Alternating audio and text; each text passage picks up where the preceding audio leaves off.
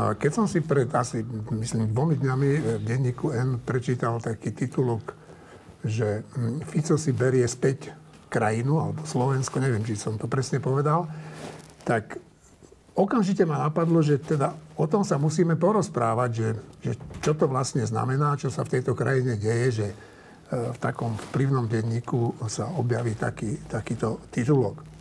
No, pôvodne som chcel, aby tu v štúdiu dnes boli traja ľudia, ale Peter Bardy aktuálne nemohol prísť, lebo je odcestovaný.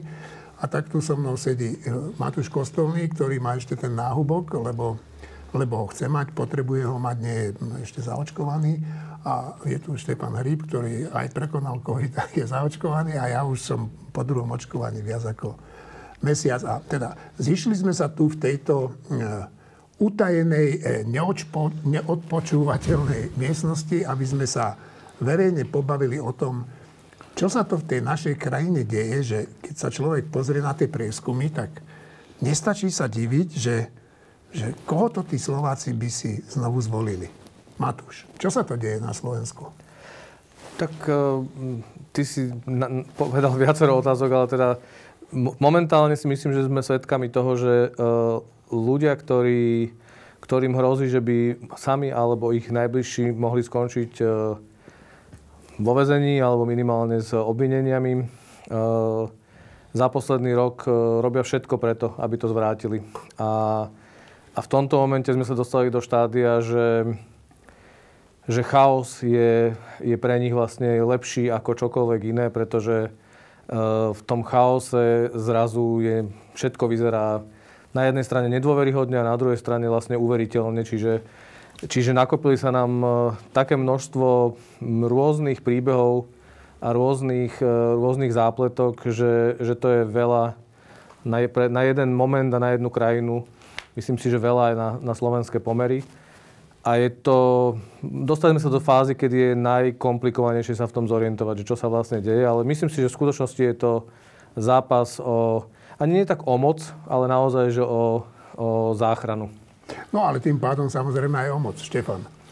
Uh, pred voľbami, viacero, viacero mesiacov aj rokov pred voľbami sme sa tu viacerí stretávali aj v tejto zostave, aj v iných zostavách a čo som si ja zapamätal od ľudí, ktorí veľmi fandili tej zmene, teda tomu, aby Slovensko prestalo byť uneseným štátom, tak bola, bolo také varovanie, že ale to bude že strašne ťažké a že e, tí, ktorí ten unesený štát e, spôsobili, sa budú zubami, nechtami brániť a že ten protiútok, protiútok bude veľmi silný po voľbách. Tak ja si myslím, že teraz, v tejto chvíli, sme úplne v epicentre toho protiútoku a ten, ten protiútok je tak silný, že aj ľudia, ktorí fandili a fandia tej zmene, sú zneistení. E, asi sa budeme rozprávať, že prečo sú zneistení a či je to oprávnené, ale tak poviem iba dve vety. E, Myslím si, že ľudia sú zneistení z dvoch dôvodov. Jeden dôvod je, že tá nová garnitúra sa ukázala v mnohom veľmi amatérska. To nie je vec zlého úmyslu, to je vec proste schopností. Má to viacero vysvetlení. Podľa mňa to najhlavnejšie je, že také tie reformné vlády na Slovensku stratili dôveru vzhľadom ku korupcii a tá, tá nasledujúca generácia, ktorá ich nahradila, je neskúsená. Teraz by sme mohli hovoriť o jednotlivcoch, ale to je zbytočné. Ale proste tá garnitúra, ktorá prišla po voľbách vrátiť občanom unesený štát, sa ukázala veľmi neskúsená a v mnohom nepripravená na tú obrovskú zmenu. Lebo tá zmena uneseného štátu na, na normálny štát je strašne ťažká a vyžaduje si naozaj že profíkov v mnohých oblastiach. A ukázalo sa, že táto, táto garnitúra až tak veľa profíkov nemá. Snaží sa, ale nemá. Čiže to je jeden z dôvodov zneistenia, aj poklesu percent, aj všeličoho, že ľudia vidia a viť očkovacie preukazy a všeličo iné, že nefungujú také elementárne veci a ľudia si sú z toho znechutení, nahnevaní, prispel k tomu ten COVID, čiže to je jeden dôvod. Druhý dôvod je, že tá obrana ľudí, ktorí ten unesený štát na Slovensku nainštalovali, je v skutočnosti dosť efektívna. Že keď sa pozerá človek na tie tlačovky jednu za druhou, deň čo deň, Smeru, Hlasu a ďalších, tak pokiaľ nemá úplne silné presvedčenie a vedom, vedomie o tom, ako to tu bolo, tak musí mať pokušenie, že ale niečo na tom asi je.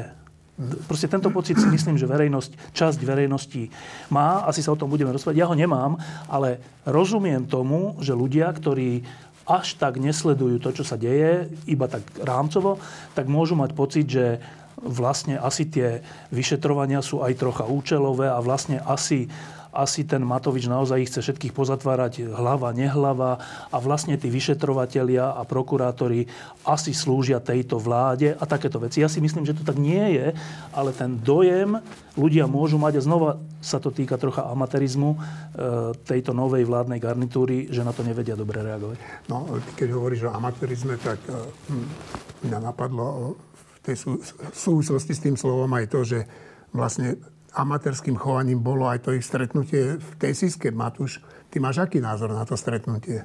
Lebo to vyvolalo veľké pochybnosti u verejnosti, že čo sú to za ľudia vlastne. Áno, tak my sme o tom stretnutí napísali a to stretnutie malo byť tajné.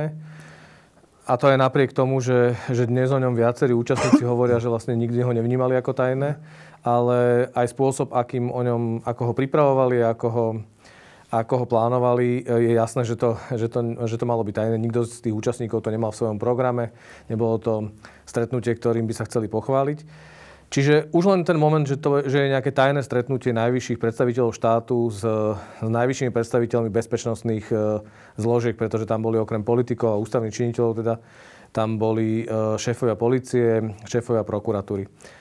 Tak už len to vytvára, vytvára nejaký typ ako keby niečoho záhadného a teda je to naozaj, že e, príležitosť na, na množstvo konšpirácií a na všetko, všetko, čo sa vlastne dokáže si človek predstaviť. To, že sa to odohralo ešte v budove tajnej služby a že sa to odohralo v miestnosti, ktorá nemôže byť odpočúvaná, tak, tak toto len podporuje. Čiže znova sa zdôrazňuje, že teda je tam niečo, čo, čo chcú pred nami skryť a niečo, čo chcú, čo chcú urobiť. Čiže v, v logike ľudí, ako je Robert Fico, ktorý vieme, akým spôsobom vládol, v logike ľudí, ktorí sú zneistení tým chovaním a posledným, posledným konaním, môže vzniknúť dojem, že vlastne to je nejaký typ ako keby špinavej hry, ktorá, ktorá sa tam mala odohrať a mali si dohodnúť, že koho budú stíhať, koho nebudú stíhať.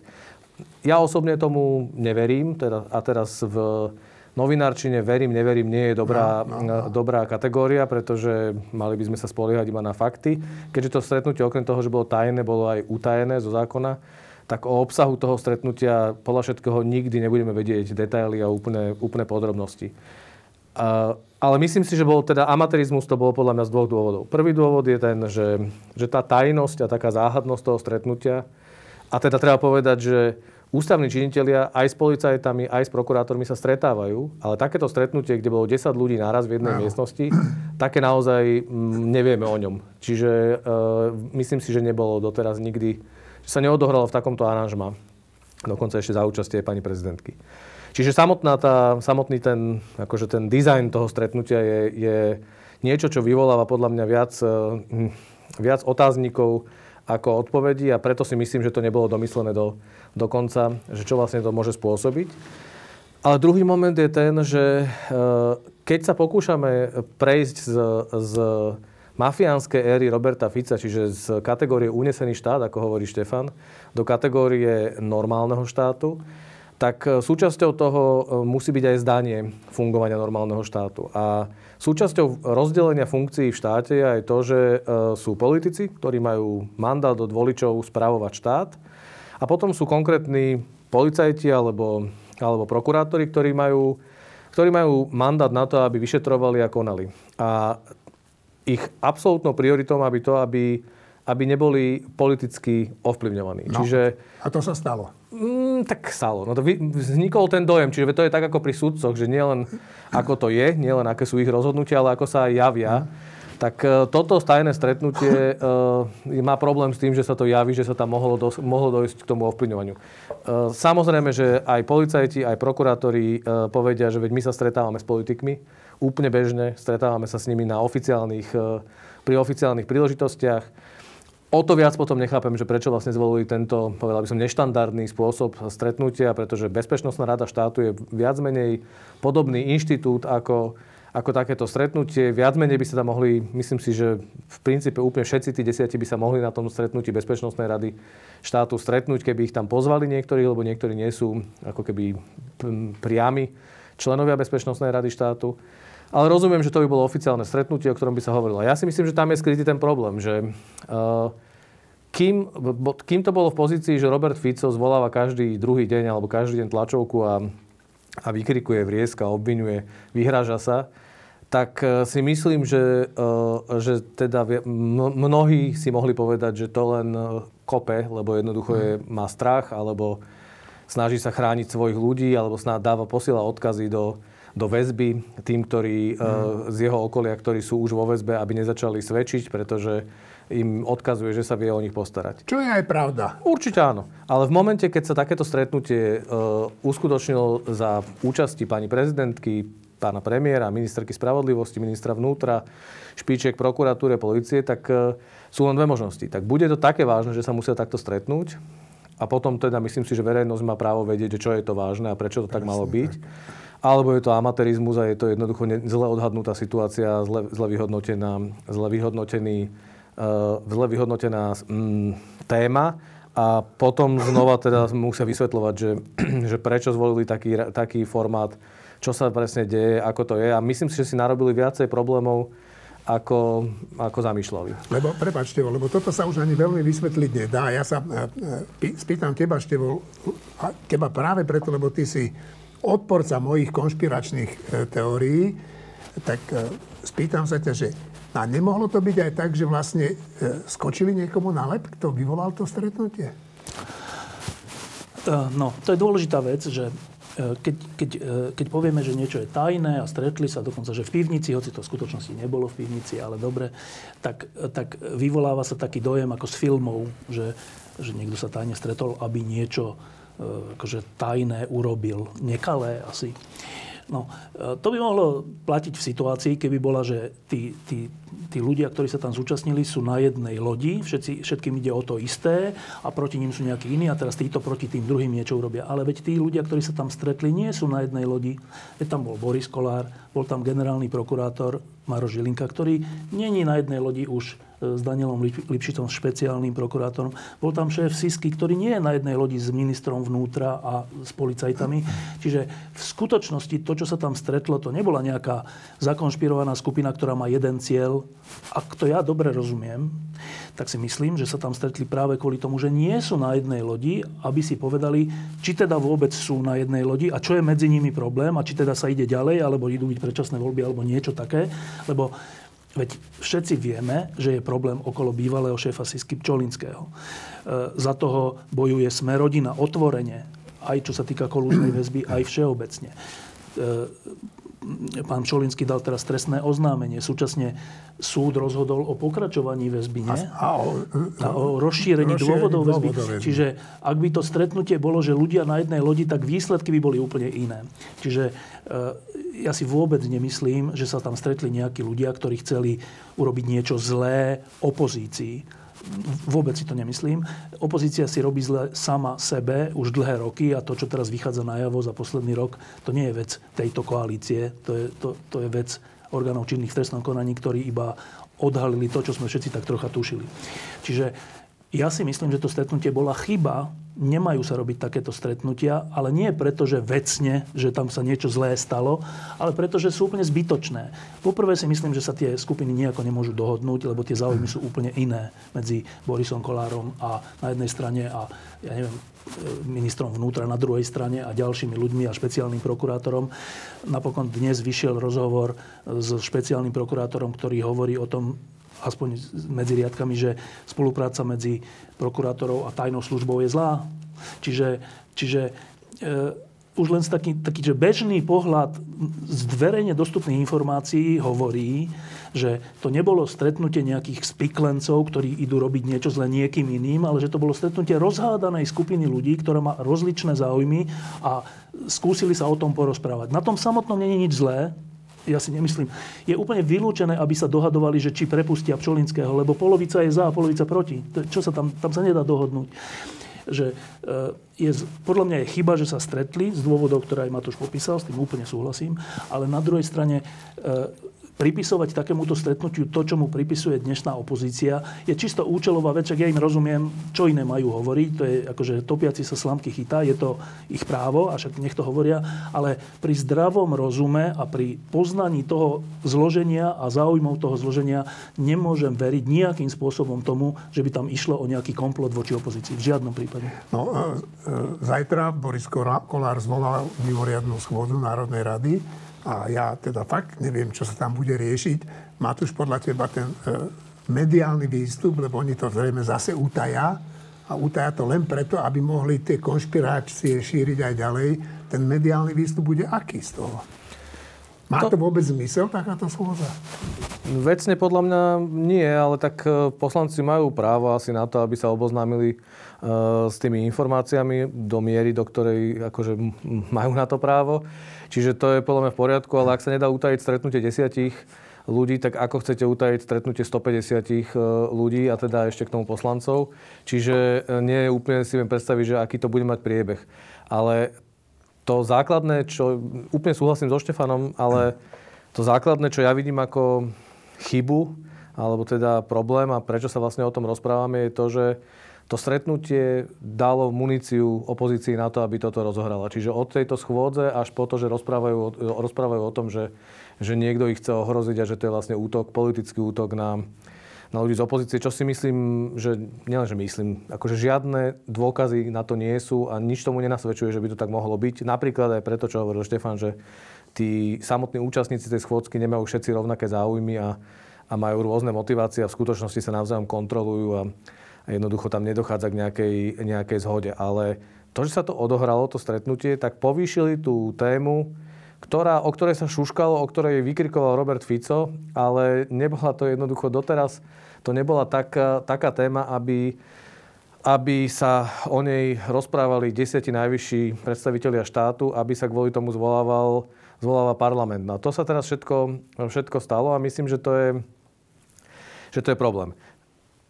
Pre mňa, čo je zaujímavé, je, je druhá, druhá rovina toho celého príbehu a to je, hmm. že ak sa kvôli tej téme, čiže kvôli vyšetrovaniu vysoko postavených ľudí, väčšiny z, z, býva, z, z bývalého režimu, z, z ľudí blízkych Robertovi Ficovi, ale niektorí už dnes máme aj nominantov súčasnej vlády, ktorí sa dostávajú do väzby. Ak táto téma vyvolala takúto, takéto stretnutie a následne aj takú obrovskú obrovskú vlnu reakcií, tak e, m, podľa mňa sa treba začať pýtať, že poprvé, že či to stretnutie nevzniklo pre, práve preto, že aj niektorí z tých desiatich ústavných činiteľov naozaj majú pochybnosti. E,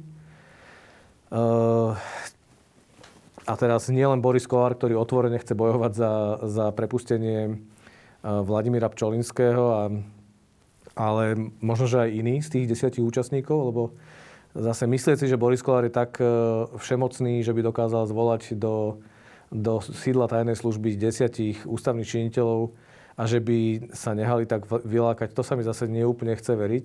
Čiže je naozaj, je naozaj dôvod obávať sa o to, že tie vyšetrovania neprebiehajú tak, ako majú prebiehať. Buďme úprimní, tak veľa ľudí, ako, ako na Slovensku zatkli za posledný rok, tak to myslím si, že už sme prekonali aj Rumunsko, kde, kde zatýkali naozaj pred pár rokmi desiatky aktívnych predstaviteľov štátu.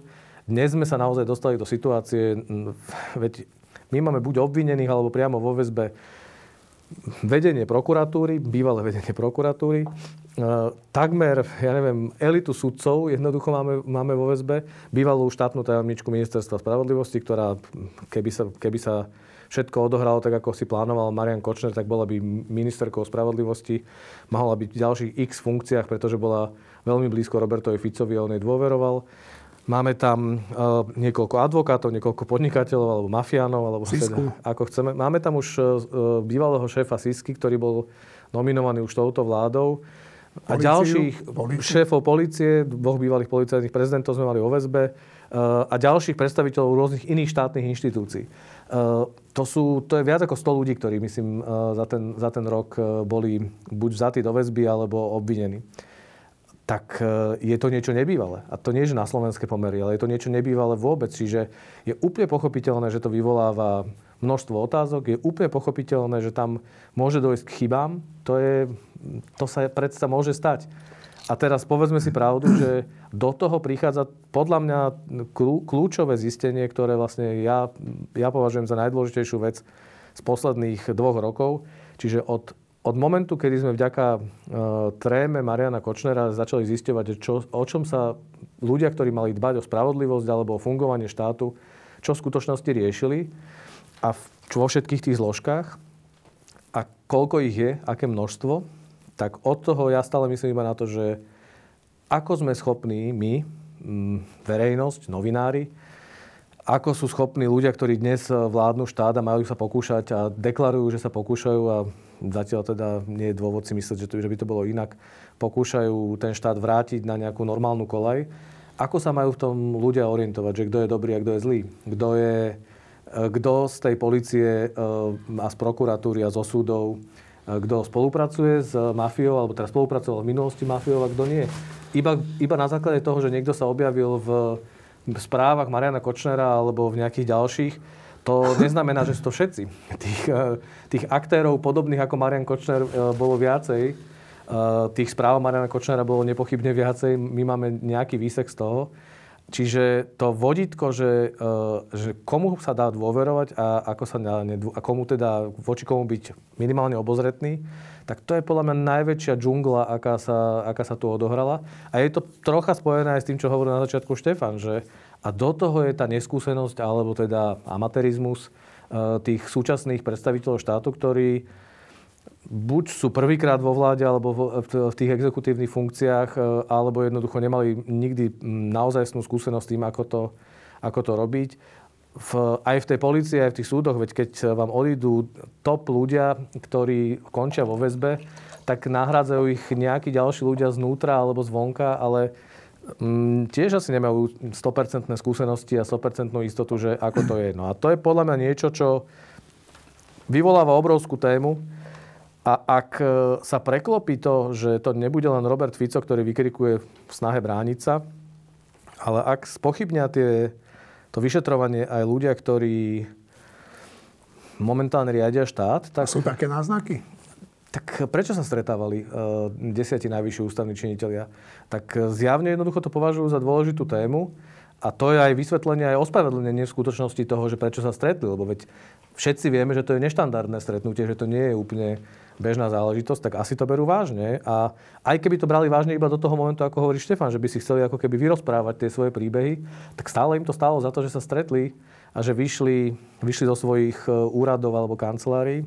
Čiže ja toto považujem za dôležitú vec a je to naozaj že obrovská úloha pre ministra vnútra, Pre, pre ľudí, ktorí vedú prokuratúru, políciu, ale aj pre, pre vládu a nakoniec vlastne aj prezidentku tým, že tam vstúpila na to stretnutie, tak sa toho stala súčasťou, čo tiež nie je podľa mňa úplne trikrát šťastné. Tak je to pre nich obrovská úloha teraz zvládnuť to komunikačne a vysvetliť verejnosti, aké sú tie pochybnosti, ak sú, ako sa dajú rozptýliť, alebo že čo treba urobiť preto, aby jednoducho nevznikali ďalej, pretože Robert Fico a celá mafia advokátov je, pracujú už viac ako rok na tom, aby vlastne každého pochybenia alebo každej, každého zaváhania sa chytili. A on na to používa tú tabulu, kde buď pripína magnetkami papieriky alebo kreslí. Ale nemôžeme to nehať ako... Nemôže to ten štát nehať bez odpovede a bez vysvetlenia. Ľudia si zaslúžia, aby, teda, aby dostali tie vysvetlenia. No, no dobre. Ja tomu poviem pár poznámok. Tak úplne na úvod chcem povedať, že ja som bol ten, ktorý vždy hovoril, že keď Igor Matovič hovoril, že ten má ísť do basy a ten ešte v opozícii. Všetci majú ísť do basy a potom aj v koalícii a toto je naša prvá trofej a druhá trofej. Tak ja si myslím, že politici toto nesmú hovoriť. Čiže, Lebo sa to aj čiže, vypomstí. Proste nesmú to hovoriť, nie je to správne. Čiže ja patrím k tým, ktorí kritizujú Olano za to, že súd, antikorupčné hnutie často hovoria také veci, že kto má ísť do basy. To sa nesmie hovoriť, nie je to v kompetencii politikov a robia tým zlú krv v spoločnosti. To je prvá vec. Druhá vec, ja patrím k ľuďom, ktorí keď niekoho obvinia alebo dokonca zavrú, tak ja sa z toho neteším. Nikdy, ja som sa netešil ani keď Ruska zavreli na koľko? dvadsať rokov alebo... Ja nemám z toho radosť. Čiže e, Ja sám seba nepodozrievam z toho, že by som mal nejaké krvavé oči alebo niečo, že všetkých treba zavrieť a to je dobré a nech pri, pri e, padaní stromov lietajú tresky. Ja si to vôbec nemyslím. Každý človek, aj ten najväčší zločinec, má právo na dôstojnosť a nemá sa o ňom hovoriť, že je zločineckým. Nie, nie je odsúdený a aj keď je odsúdený, nemáme sa z toho tešiť. To nemá byť dôvod radosti a ja tú radosť naozaj nemám, že sto ľudí alebo koľko bolo obvinených. To sú smutné ľudské príbehy, oni majú svoje rodiny a všetko, že to, to, v skutočnosti sú to hrozné príbehy a oni k tým príbehom často prišli tak, že tá, tá Slovenská republika bola tak založená, že nie nimi, ale inými a oni do toho vlaku naskočili, lebo takto to bolo normálne. Mnohí z nich sa na tom podielali, že, že, že to vytvárali, ale mnohí z nich do toho proste naskočili a ja sa z toho neteším. Ale um, zo všetkých rozhovorov, ktoré som mal v posledných dňoch, ale aj mesiacoch s ľuďmi, ktorí, ktorí sa vyznajú vo vyšetrovaní a v prokurátore a v súdoch, ja nemám ani jednu pochybnosť zatiaľ o tom, že by niekto bol politický väzeň. Akože ani jednu. To sa tu tak hovorí, že ten je politický väzeň. A vlastne je to celé kvôli tomu, že jedni politici si želajú, tak ho zavrú. Ale my žijeme v úplne, že my žijeme tridsať rokov v demokracii, nie v totalite. A v demokracii je to tak, že to, ne, to nemôže rozhodnúť jeden človek. Ani ten Matovič, aj keby chcel, ani minister vnútra, aj keby chcel, ani prezidentka, ani keby chcel. Nikto o tom nemôže rozhodnúť, že niekto bude zavretý alebo obvinený. Veď tí ľudia, ktorí sú postupne obvinení, alebo niektorí sa dokonca už aj priznali. Pozor, že to nie je tak, že niekto, všetci sú nevinní, len niektorí sa priznali. Už aj sú, sú dohody o vine a treste. Čiže e, tí ľudia prechádzajú normálnym demokratickým procesom všelijakých protivách, že keď ich, keď ich vyšetrovateľ chce zavrieť, tak potom prichádza sudca, prichádza dozorujúci prokurátor, prichádza odvolanie na taký a onaký súd, najvyšší súd, nakoniec ústavný súd. A nikto si nemôže myslieť, podľa mňa, že celá táto akože armáda štátnych úradníkov v skutočnosti, orgánov činných v trestnom konaní, je celá zaplatená, aby nejakého nevinného zavreli. To je vylúčené. Že môže sa stať, že keby bol niekto príliš horlivý, že vyšetrovateľ a vidí aj to, čo tam v skutočnosti nie je, iba by mohlo byť, tak povie, že dávam návrh na vzatie do väzby. Alebo... Ale tam je ďalších päť šesť inštitúcií, ktoré to skúmajú.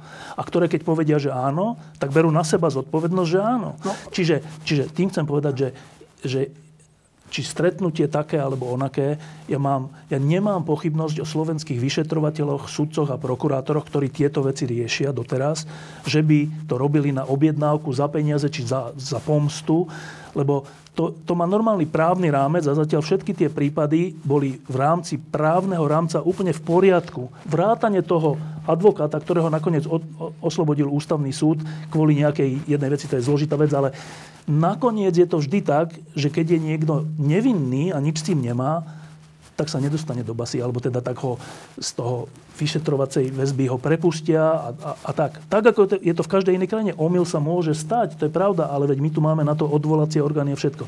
Tým chcem povedať, že vo mne tá, to stretnutie teda ústavných špičiek a teda vedenia štátu vo mne vôbec ne, nevyvolalo podozrenie z toho, že by sa stretli kvôli tomu, že si myslia, že niektorí obvinení sú neprávom obvinení, alebo že, že celý ten systém nefunguje. Ja si to vôbec nemyslím. Teda ja som nebol na tom stretnutí, čiže môžeme len sa dohadovať, o čom bolo, ale zo všetkých verejne dostupných faktov, verejne dostupných, nie nejakých intríg, ale verejne dostupných faktov, ja iba konštatujem, že právny štát reálne funguje a že fungujú odvolacie konania, fungujú odvolacie súdy, nakoniec funguje ústavný súd. Čiže ja si myslím, že po našej skúsenosti dvadsať tridsať ročnej novinárskej, keby sme my prvýkrát zistili, že hoci aj Kočner je v niečom nevinne, tak by sme boli prví, ktorí by sme to napísali. Ale ja ten pocit som za ten rok a pol ani raz nedostal. No, to máš síce pravdu, ale ukázalo sa, že, že existujú prípady, čo aj ten Janiček z Trenčína, že tá štátna mašinéria zomlela. Ja netvrdím, že sa to deje teraz, ale... Ale za minulej vlády sa no, to dialo bežne. No, no ale mali sme tých vyšetrovateľov a mnoho z tých policajtov a z tých vyšetrovateľov na tých nižších a stredných pozíciách, ktorí robili tie svinstva, sú tam dodnes. Pozor. Čiže e, e, tam existuje mnoho možností, ako oni môžu spochybniť tie vyšetrovanie. Ja netvrdím, že sa to deje, ale môže sa to diať. No, pre, pre, pre, a podľa mňa títo vyšetrovatelia, ktorí to teraz robia, sú iní ako tí, čo boli vtedy, že to sú iní ľudia. A A ja skoro by som povedal, že ja považujem za potrebné povedať, že pri, pri všetkých tých útokoch teraz, ktoré, ktoré sú na vyšetrovateľov, sudcov a prokurátorov, ktorí sa vyža, vyhrážajú, že ich odvolajú alebo že ich budú dokonca trestne stíhať, tak ja považujem za potrebné povedať, že, že tí vyšetrovatelia, prokurátori a sudcovia, ktorí sa dali na túto ťažkú úlohu, akože zmeniť Slovensko trocha z toho uneseného štátu na niečo normálnejšie, si zaslúžia verejnú podporu a ja im ju teda s tou svojou malou troškou vyslovujem. Ale o týchto ja nehovorím, hovorím o, o desiatkách, možno stovkách iných, ktorí tam fungujú, ktorí majú tie ruky ale... zašpinené. No ale to je tiež dôležitá vec, aby sme to vedeli, ale chcel som sa spýtať na jednu vec, že dobre, no tak bolo to tu stretnutie utajené v, v, v neodpočúvateľnej miestnosti, tak čo by, a ktoré vyvolalo naozaj aj vo mne takú obavu, že ten Fico to tak môže zneužiť s tým Pelegrínim, čo sa aj deje, že to tú verejnú mienku môže preklopiť definitívne. Tak čo by mala táto vláda, respektíve účastníci tejto schôdzky, urobiť, respektíve, čo by sa malo stať podľa vás, aby sa tá dôvera obnovila? Matúš. Podľa mňa do maximálnej miery, ako môžu, tak hovoriť pravdu a teda ob- hovoriť o tom, že čo naozaj sa deje a čo bol dôvod, prečo sa stretli. Uh, ja napríklad si zatiaľ stále nemyslím, že by takáto schôdzka mala znamenať nejaký zlom a že by, že by teraz už mala akože väčšina verejnosti uh, keby sa obrátiť a no, teda prestať... Áno, áno, ale na druhú stranu myslím si, že aj napriek všetkým percentám a preferenciám a prieskumom verejnej mienky, tak je dobre zase si uvedomiť, že v akej sa nachádzame situácii. Čiže my sa rozprávame teraz o stretnutí, ktoré poprvé v momente, keď sme sa spýtali na ňo ústavných činiteľov, tak, tak neklamali a normálne ho priznali a povedali, že to bolo. Uh, viac menej sú ochotní do nejakej miery všetci. Premiér Heger komunikuje o tom stretnutí nejakou podobe, nejakej podobe. Prezidentka pani Čaputová komunikuje. Uh, my sme mali dnes naozaj rozhovor so špeciálnym prokurátorom pánom Lipšicom. Ako, tí ľudia jednoducho normálne komunikujú a snažia sa vysvetliť svoje pohnutky a to, čo môžu povedať, čo považujem za dôležité. Ale to, čo považujem za úplne dôležité, je, že my sa bavíme o nejakých, akože o jednom stretnutí desiatich ústavných činiteľov. Ale bavíme sa to v situácii, keď posledné dva roky sme, sme rozoberali tisícky správ, tajných správ Mariana Kočnera z, z, akože z celou plejádou ľudí od teda mafiánov až po, až po predstaviteľov štátu. Čiže čo je tajné a čo nie je tajné, čo je kriminálne a čo nie je kriminálne, my predsa vieme, že čo, čo bolo naozaj, že do akého do akého stavu doviedol Robert Fico krajinu. Čiže keď Robert Fico kričí, že tu sa deje niečo, čo by mohlo ohroziť demokraciu, tak je to jednoducho výsmech. Je to, je to smiešne, keď to hovorí Robert Fico. Tým nechcem povedať, že on nemá právo na to upozorňovať na problémy. Má. Je, je to úplne v poriadku. Je demokraticky zvolený poslanec a predstaviteľ opozície. Je úplne v poriadku, že, že sa snaží presviedčať ľudí, že sa deje niečo, niečo zlé. Ale myslím si, že je fajn si znova, ako keby znova a znova spomenúť, že, uh, že tí ľudia, ktorí sú vo väzbe, tam nie sú kvôli tomu, že by, uh, že by ich súčasná garnitúra chcela, chcela politicky trestať. Uh, veď to ani ne, ne, nesedí dokopy, pretože veď Robert Fico je presne ten, ktorý hovorí, že, že tá garnitúra súčasná sú absolútni babráci, absolútne neschopní ľudia, tak mm. ako by boli schopní uh, urobiť také veľké, také veľké divadlo? Ja ináč ani neviem, že, že tá teória... akože to bolo nejaké spiknutie, stretnutie, že čo by vlastne oni, na čo by sa potrebovali stretnúť, aby niečo poškodili opozícii? Na čo sa potrebovali stretnúť? Akú to má logiku? Nemá žiadnu. Že čo, dobre, že stretnú sa a teraz čo teoreticky uvažujeme? Nie. Teoreticky, že stretnú sa, že tak klesajú nám percentá, tak zavrime popredných predstaviteľov Smeru a Hlasu a jak by ich, jak by ich asi tak zavreli? Že, jak by, na čo je to stretnutie? Nie, toto, je, toto je akože slepá cesta. To je, no, tam, čiže... to je slabé. To je... Ale na toto hre ten Fico hrá. No, áno, ale to, je, to sa mi zdá byť akože tak priehľadne slabé, že teda to, nemyslím si, že to funguje. No tak to je, ten problém je to, čo som povedal na, na začiatku, že je toho už tak veľa. A, a už sú vo väzbe nielen ľudia z Ficovej garnitúry, ale už sú tam aj súčasní. Uh, šéf NAKA mu vy, vykopnú dvere a a on je v zahraničí pre istotu a potom sa vráti a, a začnú ho, začnú vyšetrovať. Ďalší predstavitelia polície sú, rozpráva sa zrazu o tom, že dostávali od ľudí, ktorí boli prepojení s tou bývalou políciou, tou Ficovou, dostávali dary a, a niečo robili za protihodnotu, protislúžby. Ukazuje sa, že sú to klebety a že sú to, keď zatiaľ všetko, čo sme sa pokúsili overiť, všetko, čo jednoducho sa zverejnilo, tak, tak zatiaľ všetko sa ukazuje ako nafúknuté, prifarbené. A nepravdivé. A nepravdivé, zakonšpirované. To neznamená, že tam nejaký typ zlyhaní jednotlivcov nemôže byť. To neznamená, že tam nemôže že sa tam niekde vnútri nenachádzajú stále ešte jednoducho ľudia, ktorí, ktorí nie sú na správnom mieste, ale, ale ja si stále myslím, že, že dobrá skúška správnosti, teraz je veľmi populárne hovoriť, že urobme si skúšku Ficom, že teda, že predstavme si, že by na tom stretnutí bol Fico, tak ja to považujem za, akože za drzosť, až túto, ten, používať túto skúšku správnosti. Samozrejme, že je že OK ju tu používať, ale veď predsa vieme, že Robert Fico sa stretával v hoteli Hilton. No. Mali svoje poschodie, kde sa stretával s, s Robertom Kaliňákom a s šéfom polície a s prokurátormi. A potom tam prizval aj pána Bödera, alebo pána Brhela, alebo pána Širokého, alebo pána Výboha.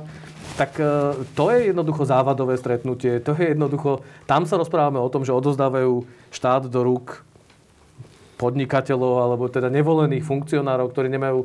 nemajú žiaden mandát na správanie, správanie štátu. Tak e, to je skúška Ficom. Jednoducho, Robert Fico by určite teda neurobil nikdy stretnutie, ktoré by e, malo byť tajné a na, o, do dvoch dní by bolo verejné. To je jasné. Vieme, že teda Aha. o to by sa postaral, aby, aby, sa, to, aby, sa, to ne, aby sa to nevy, nevy, nedostalo von. Ale vieme, že on by to stretnutie nerobil ani na tejto, na tejto úrovni a v tomto aranžmáne. Čiže trocha sa mi zdá, že... že teda strašne rýchlo to ide, no. Je to, je čo, rok a pol od volieb? No.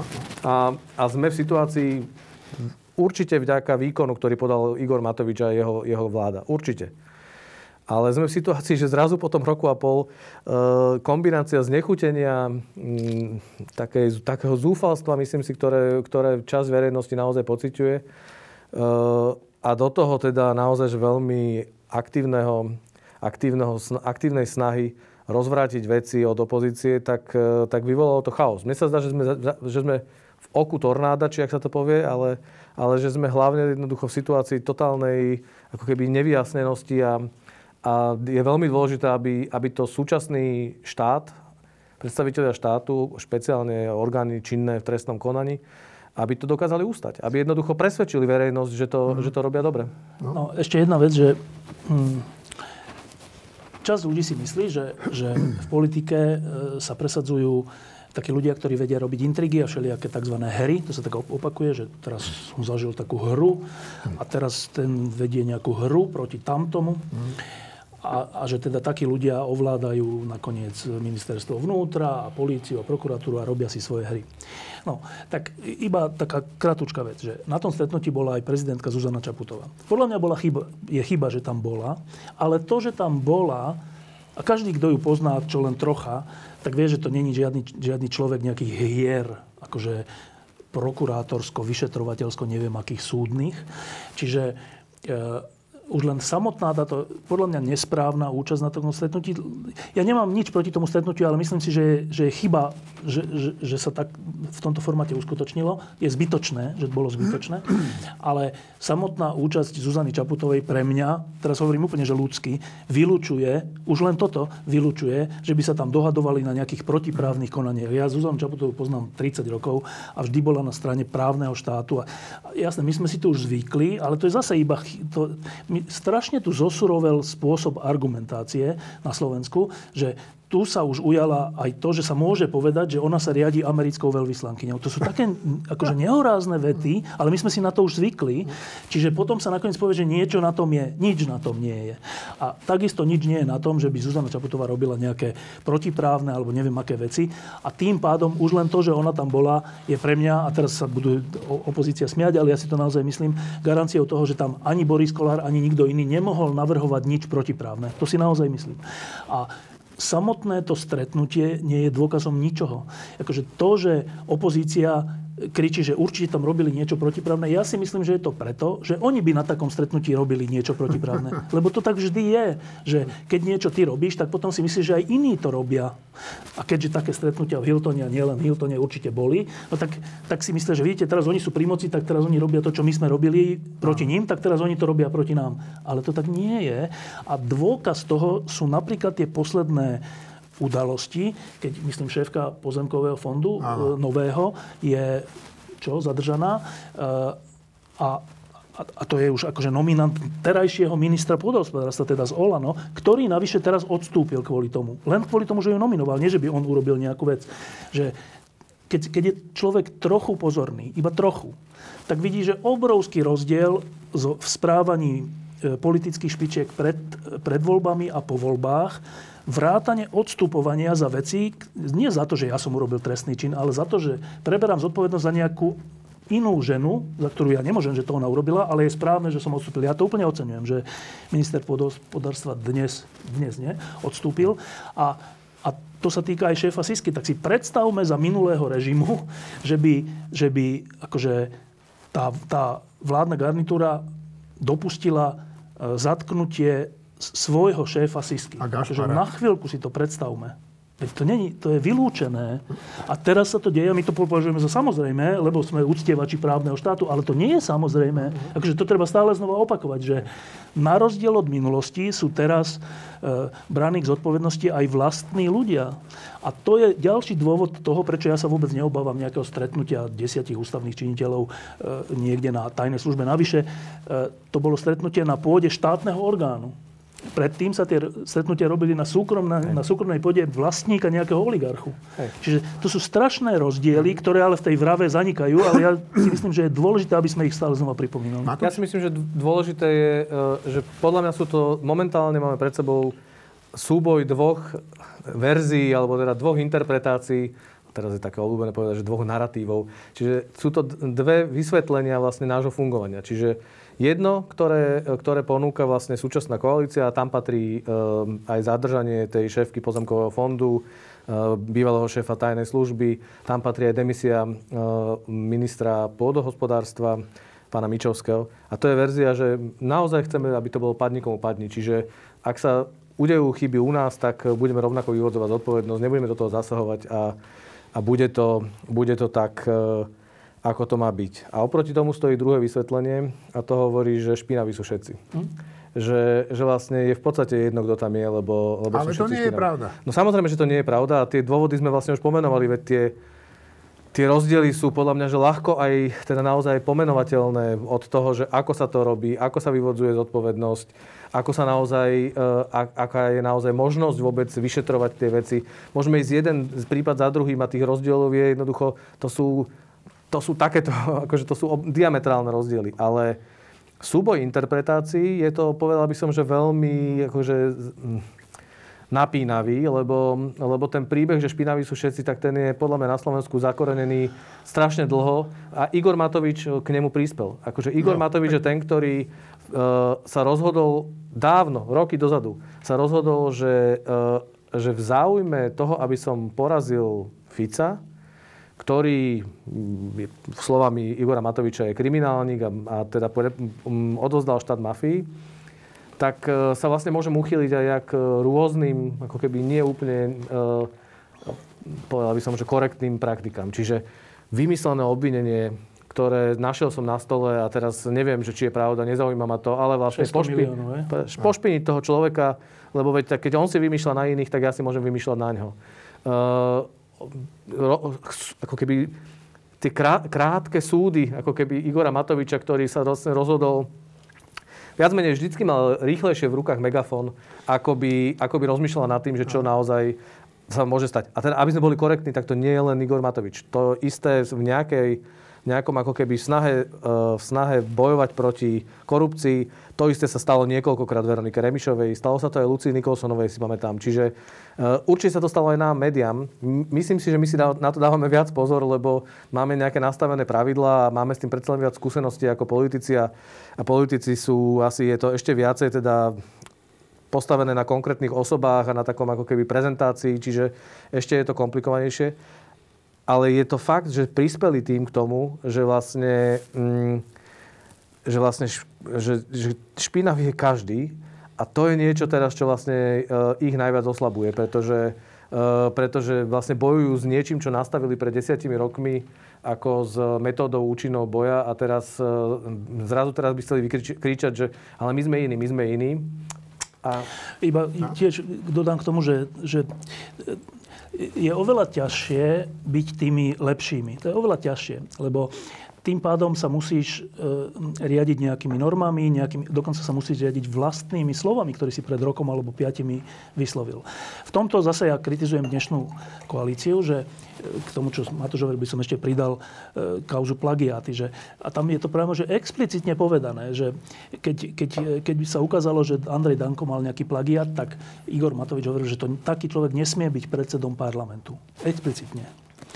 Keď sa potom ukázalo, že Boris Kollár, tiež predseda parlamentu, má plagiát, dokonca samotný Matovič, tak on v jednom rozhovore alebo niekde povedal, že ale ja som to vtedy hovoril, lebo sme potrebovali nad nimi vyhrať. No. Ale to je, to je, že, no. to je že explicitné priznanie toho, že ja voči ním môžem robiť niečo, čo voči sebe nemusím robiť. No ale tým, to odpovedám na tú otázku, že tým strácaš dôveryhodnosť, že si iný. Čiže, čiže oni si musia, ale to je oveľa ťažšie si dávať pozor. Uh-huh. Keď chceš byť akože ten, ktorý očistí Slovensko od korupcie a od neviem čoho, tak si vo veľa ťažšej pozícii, než keď si ten, ktorý tú korupciu sem zaviedol. Lebo keď si ten, čo, ktorý som zaviedol, tak to je ľahké povedať, že všetci sú rovnakí, lebo každý z nás robí nejakú chybu. A vtedy je strašne náročné, že oni povedia, vidíte, oni urobili hentú chybu, tak ako my sme urobili hentú chybu. Lenže hentá chyba stála sto eur a táto chyba stála miliardu. Ale pre bežného človeka je to skoro to isté často a to je strašne ťažké. To je podľa mňa aj, aj teda úloha nás, médií a, a ľudí, ktorí sa k verejným veciam vyjadrujú, že, že popisovať tú mieru, že tu nikto nehovorí, a to by bolo aj úplne že hlúpe, že dnešná garnitúra to sú tí svätí a tá minulá garnitúra to sú tí diabli.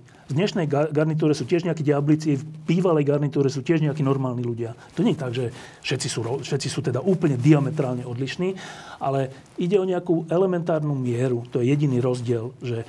že aj títo sa dopustia nejakej korupcie určite, lebo aj v najdemokratickejších štátoch sa čas od času stane korupčný prípad a je to normálne. To neznamená, že demokratický štát je zlý. Naopak, to znamená, že ten demokratický štát funguje, lebo to odhalil. Čiže aj medzi touto Matovičovskou a teraz Hegerovskou garnitúrou sa nájde korupcia určite, aj nejaké prešlapy, aj nejaké chyby, však byť pandémia, však to sú obrovské chyby. Tak, ako sa pri minulej garnitúre, garnitúre nájdú aj dobré veci. Napríklad to, že až tak nezadlžili Slovensko, ako by mohli. Mohli aj oveľa viac. Mohli. Neurobili to, lebo sa trocha báli, ale že to je v poriadku, ja to chválim. Ale že, že ne, je, to je taká tá ruská propaganda, že Rusi nehovoria, že že my nerobíme zlé, oni len hovoria, že všetci robia niečo zlé. Všetci si bránia svoje záujmy, takže nerobte medzi nami rozdiely. Američania a Rusi sú rovnakí. To hovoria Rusi. A teraz sme v tejto našej, na, na malom Slovensku v podobnej situácii, že či uveríme tomu, my občania, že Rusi a Američania sú rovnakí. Iným slovím, že Smer a táto garnitúra sú rovnakí. No nie sú. Nie sú. Akože keby sme si to vyčíslili na miliardách, ktoré sa stratili alebo nestratili, alebo na počte trestných činov, korupčných, alebo na čomkoľvek, tak pri všetkej kriti- ja, teda my sme strašným spôsobom kritizovali túto vládu za zvládnutie pandémie. No. Akože strašným. Celé to celoplošné testovanie a všetky tie veci, ktoré, ktoré sa tu diali, chybne, nerešpektovanie vedcov a tak, boli, že hrozné. A te, čiže akože keď si niekto myslí, že to je dvojitý kilometer, že my túto, túto garnitúru chválime a tú minulú kritizujeme, tak je to úplne naopak. Opýtajte sa tejto garnitúry, že či nás majú radi vrátane denníka. Však to nie je, však oni nás nemajú radi, keďže ich kritizujeme.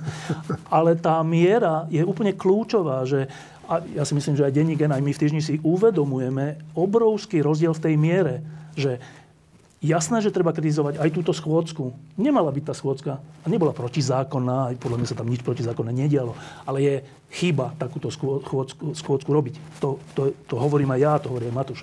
Ale dať rovnítko, že vidíte, tak oni teraz sú takí istí ako tí predtým, dokonca chcú zneužívať orgány činné v trestnom konaní voči oponentom, veď to sa dialo v minulosti, to sa nedieje teraz, to sa dialo v minulosti. Keby tu sedela Hedviga Malinová, tak by vám niečo povedala. A keby tu sedeli Rómovia z Moldavy, tak by vám niečo povedali o orgánoch činných v trestnom konaní a ich zneužívaní. Vtedy sa to dialo, dnes sa to v tej miere určite nedeje.